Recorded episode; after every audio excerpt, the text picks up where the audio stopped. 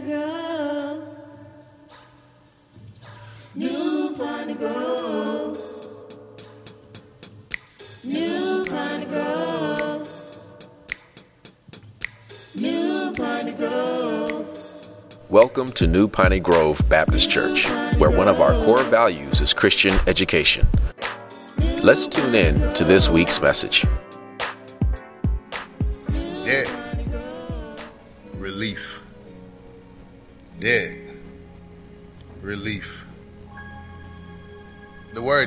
Defined as something, typically money, that is owed or due. For instance, if you look at our national debt as a country, for those of you all that keep up with sort of things like that, our national debt is over $22 trillion. That's a lot of zeros. And that's a lot of money. That is a ton of debt. I'm getting a little ahead of myself, but we owed a ton of debt. But this wasn't a monetary debt. The debt that we owed was because of sin. But aren't you glad this morning that we serve a God that not only owns the cattle on a thousand hills? Aren't you glad that the earth is the Lord and the fullness thereof?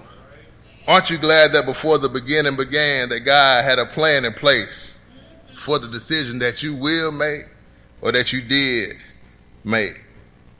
Aren't you glad that God had a plan and He had a plan to release us of this sin debt?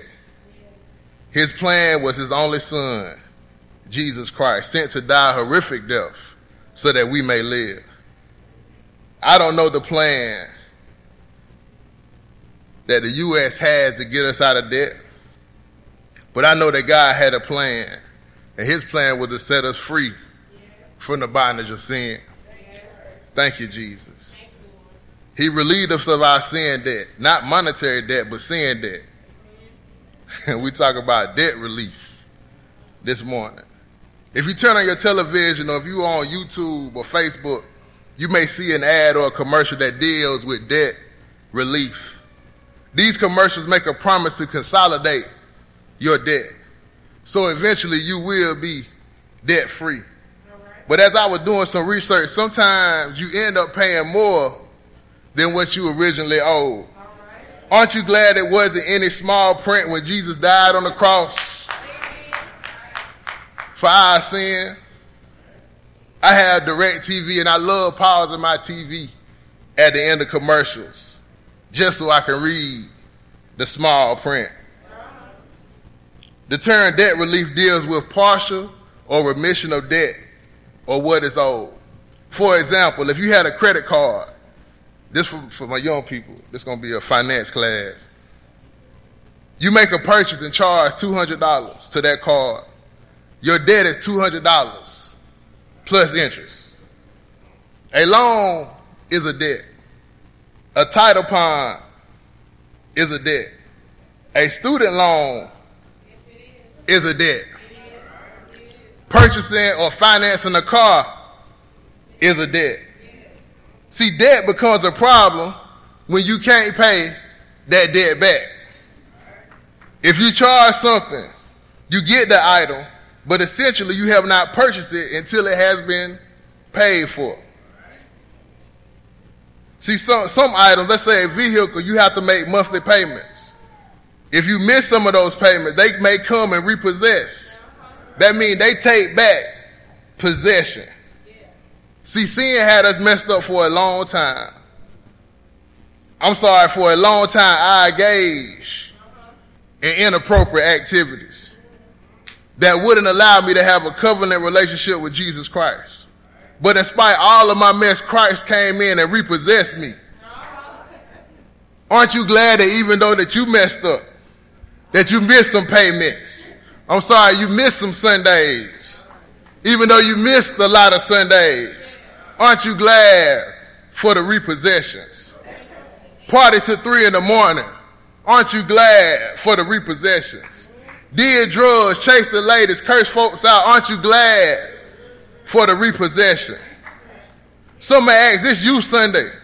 Why are you talking about drugs and alcohol and chasing women, etc., etc., etc.? Well, the purpose is that these young people stay in a relationship with Christ. So they don't have to be repossessed. See, if you paid your bills on time, you won't have to worry about the bills collectors calling. If you stay in a G, if you stay in a relationship, a covenant relationship with Jesus Christ, you don't have to worry about your wife going through your phone.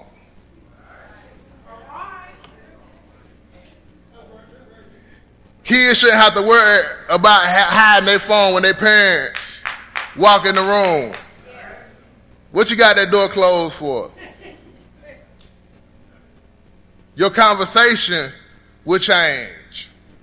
Some of y'all still cursing.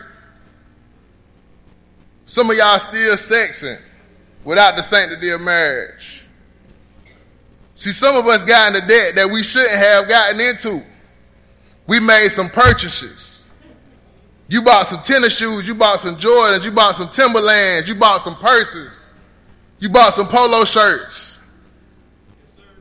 See, the problem comes in when you can't pay for the item. Some of you are got in the debt of a bad relationship. You got in the debt of, uh, of an adulterous relationship. You got in the debt of anger and hatred. Some of y'all even dibble and dabble in witchcraft just to get a man.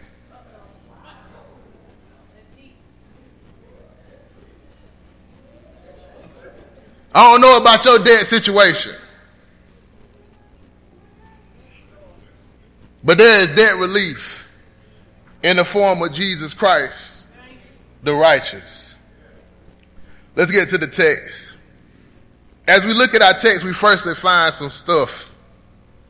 Verse 1 of Hebrews chapter 12, the part A of the verse tells us, Therefore, since we are surrounded by such a huge crowd of witnesses to the life of faith, let us strip off every weight that slows us down especially the sin that so easily trips us up.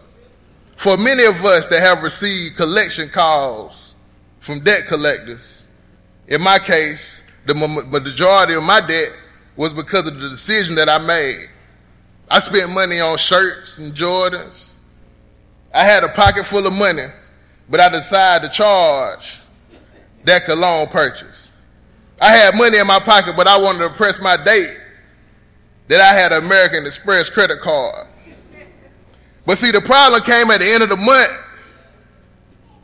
when all those clothes and dinners and etc., the stuff I purchased, when I get the bill for it, but now I'm broke. So now I got Capital One calling me, where's my money? But what had happened was, I spent your money in the strip club. I spent your money gambling, playing cards. I spent your money whining and dining. This is a side note about credit card debt. Let's say you have a credit limit and your limit is $500. Capital One will charge you an over the limit fee if you go $501. And then if you are past due, they charge you a late fee. So I done got charged double for my trouble. I was over my limit and I was past due. See, I collected stuff for many years. But the scripture tells us that we got to strip off some stuff. See, I bought a lot of stuff, but there was some stuff in my life that I didn't have to pay for. The stuff that I was dealing with, it didn't have a price. Depression, I had that stuff. Felt unworthy. I had that stuff. Sexual immorality. I had that stuff. Pornography. I had that stuff. Alcohol abuse. I had that stuff. Michelob, Budweiser, Colt 45, Crown Royal, Gin and Juice, Paul Masson, Wild Turkey, Hennessy, Smirnoff. That's a lot of stuff. I indulge in cannabis. I'm sorry, I did drugs. I smoked that stuff. Why are you telling your business? See, stuff will mess you up, young people. Stuff will get you in trouble. Stuff will cloud your judgment. You will say stuff that you normally wouldn't say when you own stuff. You will do stuff you normally wouldn't do when you own that stuff. You will go places you normally wouldn't go when you own that stuff. Stuff will weigh you down. The uh, the sound room gonna help me out. Thank you, Lord. We got two pictures up here. Look at the pictures. If you was in a track race, who would you want on your team? Both of them got on shoes. Both of them got on clothes. But only one came ready to race. If you was in a track race, what would you put on? See, some of you are coming to the race in the wrong outfit. You have the potential, you have the talent, you have the gift, but you weighed it down. See, this guy may be faster than the other gentleman, but the stuff he has on is slowing him down. Church family, what do we need to do? We need to shed some stuff off that's slowing us down. Evidently, Paul knew something about the race called life. If we're going to run this race effectively, we have to share some weight. I know I need to shed some pounds. I, I know I need to lose some weight. But there's some people here that needs to share some things that we can't see. Some of y'all need to share some things that we can't see. It is affecting the way that you walk. It is affecting the way that you talk. It is affecting the way that you live. Ask your neighbor, say, neighbor, what has you weighted down? Secondly, we find a long distance runner. In the part B of the verse 1, it says, And let us run with endurance the race that God has set before us. Growing up, many of us got excited about the runner uh, Usain Bolt. He was breaking record after records in running. He was beating his opponents and it looked effortlessly. He is considered to be the fastest human being on the earth. And I consider myself to be the fastest, second fastest, I'm sorry. But have you ever heard? But have you ever heard of a race called the 10,000 meters? This race is over six miles. See, the difference is what Usain Bolt runs. He has a world Olympic record in the 100 meter dash that he ran in 9.54 seconds. The 100 meter dash is only 0.06 miles versus the 10 meter, 10,000 meter dash is over six miles. So in the 10,000 meter race, it isn't a it isn't a dash, it is endurance. It is an endurance race. The record is held by a man named Kenenisa Bekele, and he ran the 10,000 meter dash in 26 minutes and 17 seconds. So we have two record setting athletes. One just won in seconds and one won in minutes. See, Bekele didn't train as Bolt trained because his race isn't based on distance. I mean, his race is based on distance and endurance. See, I believe the boat race Bekele in a 10,000 meter race, Bekele will win because he trained for endurance runs. Bolt trains for dashes.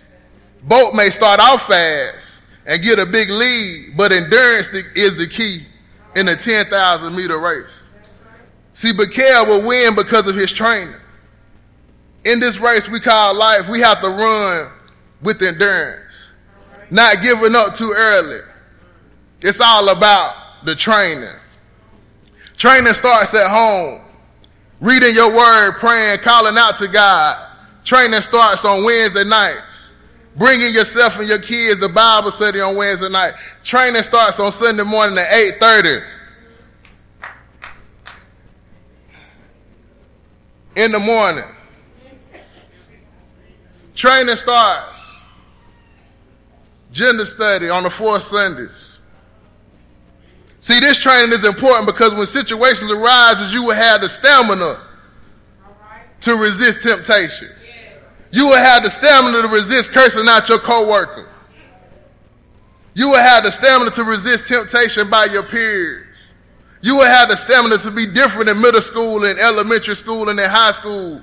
You will have the stamina to speak boldly for Jesus even if coworkers don't like it. Corporate America don't like it. Friends don't like it. Family don't like it. Some in the church might not like it. We must run this race with endurance. You can't give up. You can't give up when you don't get that promotion. You can't give up when that coworker lying on you. When your best friend talking behind your back, you have to run with endurance. I know you been I know you're tired of being talked about. I know you're tired of being lied on. I know you're tired of being cheated on. I know you're tired of feeling like you have been left behind. I know you sick and tired of being sick and tired.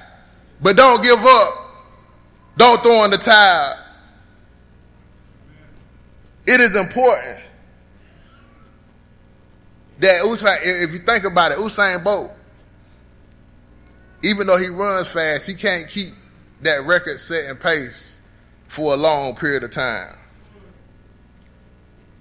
He will get burnt out. As we walk this Christian walk, we got to walk it with endurance. So, in order to get rid of some debt, we firstly have to get rid of some stuff. Secondly, we have to run this race with endurance.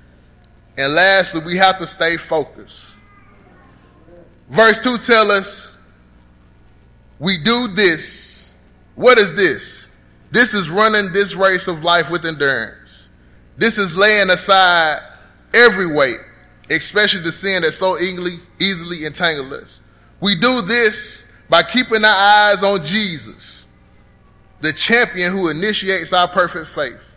We do this by keeping our eyes on Jesus, the champion who initiates and perfects our faith. We can't run looking behind us. If you are running a race and turn back to look to see what your opponent are doing, you may stumble and fall. My wife told y'all last week not to look back. See, Bo and Bekele have one thing in common. They never look back. Yes, 10 years ago you made a mistake, but you can't look back at your past. You have to look forward to the future. And in order to do this, you have to keep your eyes on Jesus. The key to this verse is that keeping your eyes on Jesus. See, if you keep your eyes on Jesus, you can't be looking and lusting after other women. You can't be looking and lusting after other men. If you keep your eyes on Jesus, you won't be up at 3 o'clock in the morning looking at inappropriate material. If you keep your eyes on Jesus, when your neighbor cut your internet cord, you won't look back to the old way you used to handle situations. Keeping your eyes on Jesus will keep you from destroying relationships. It will keep you from being disobedient. See, the problem in our lives arises when we take our when we take our eyes off Jesus. See, it is similar to texting and driving. Some of us feel like we can send a quick text message or read a quick text message while driving. I'm guilty. But the state of Georgia say that it's against the law. Matter of fact, we hands free now. Not even holding the phone while talking. I saw an article that a New Jersey woman is looking at 10 years in jail or prison for texting and driving.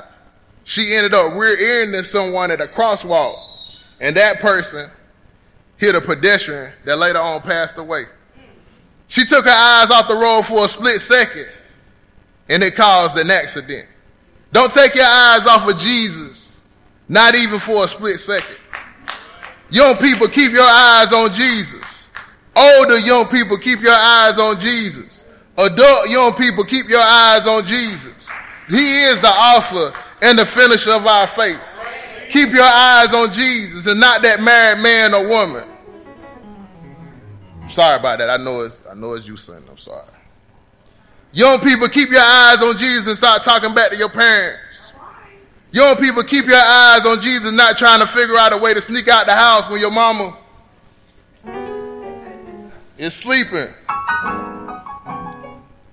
Young people, keep your eyes on Jesus and stop trying to be the most popular. The verse goes on to say that Jesus, the champion who initiates and perfects our faith, Jesus is the champion. The word champion can define as a person who has defeated or surpassed all rivals in a competition, especially in a sport. But this morning, we're not talking about sports. We're not talking about the, the national champion Clemson Tigers. We're not talking about the Golden State Warriors or the Washington Nationals. Yes, they are champions in their respective leagues, whether it's football, basketball, or baseball. Yes, they defeated their opponent, but for teaching purposes, we are talking about the win that took place over 2,000 years ago. This win took place, the win that took place, it was not televised. This win that took place didn't have an audience cheering. You couldn't purchase a ticket to see this victory. Matter of fact, many would look at this champion as losing the fight. See, Jesus won a fight with the eyes stacked up against him. If Jesus won with the eyes stacked up and the eye wasn't in his favor, we would win when the eyes aren't stacked up in our favor. But Jesus led a sinless life. So the treatment that he got, he did not deserve. He was bruised and beaten for our transgressions. He was wounded for our iniquities. But by, by his stripes, we are healed. We are healed from disease. We are healed from depression. We are healed from talking back to our parents. We are healed from skipping school. We are healed from losing our minds. Jesus, who surpassed our rivals on that old rugged cross. The the scripture tells that later in the later part of that verse, because of the joy awaiting him, he endured the cross, disregarding the shame. Now he is at the right hand of God. If that isn't a champion, I don't know what is. Michael Jordan, see, Michael Jordan didn't die for me. My, Magic Johnson didn't die for me. Steph Curry is good, but he didn't die for me. Jesus died. Jesus is a champion. He defeated cancer. He defeated low self-worth. He defeated low self-esteem. He defeated homosexuality. He defeated sexual immorality. He defeated hatred. He defeated anger. Matter of fact, he defeated death, hell, and the grave. He relieved our debt. I don't know about you, but my sin debt was stacked to the ceiling. I had a lot of stuff. But Jesus walked into Wells Fargo, I'm sorry, Jesus walked up to a place called Calvary carrying an old rugged cross. Many were saying, Is this your king? Is this your champion? Yes, this is. They nailed him to an old, or old rugged cross. He was bruised and he was wounded. He was spat on. He was beaten. It hurt him even to breathe. But he had somebody on his mind. He knew that I would need a savior. He knew that we would need a savior. He knew that the whole world would need a savior. He was running a race with endurance. And then, and then the scripture stated that if we keep our eyes on Jesus, I can only imagine that when Jesus was carrying that cross, that he had Big Lee on his mind. That he had Kaylee on his mind. That he had little Jazzy on his mind. That he had Mari on his mind. Matter of fact, he had every one of us on his mind. Our sin debt was stacked high to the ceiling. In order for our debt to be relieved, there had to be a sacrifice. And Jesus became that ultimate sacrifice. And the Bible says that after he breathed his last breath, he said that it is finished. Debt paid in full. Aren't you glad that our sin debt has been paid in full. Aren't you glad that his death was sufficient? Aren't you glad that you didn't have to pay it? I'm glad this morning that you stand to your feet. Sin debt paid in full. Thank you, Lord. Let's give the Lord a hand clap of praise for being our debt reliever. Thanks for listening. We pray that you have been blessed by the message. Visit us on the web at npgbc.org for contact information, service times, or directions to our place of worship.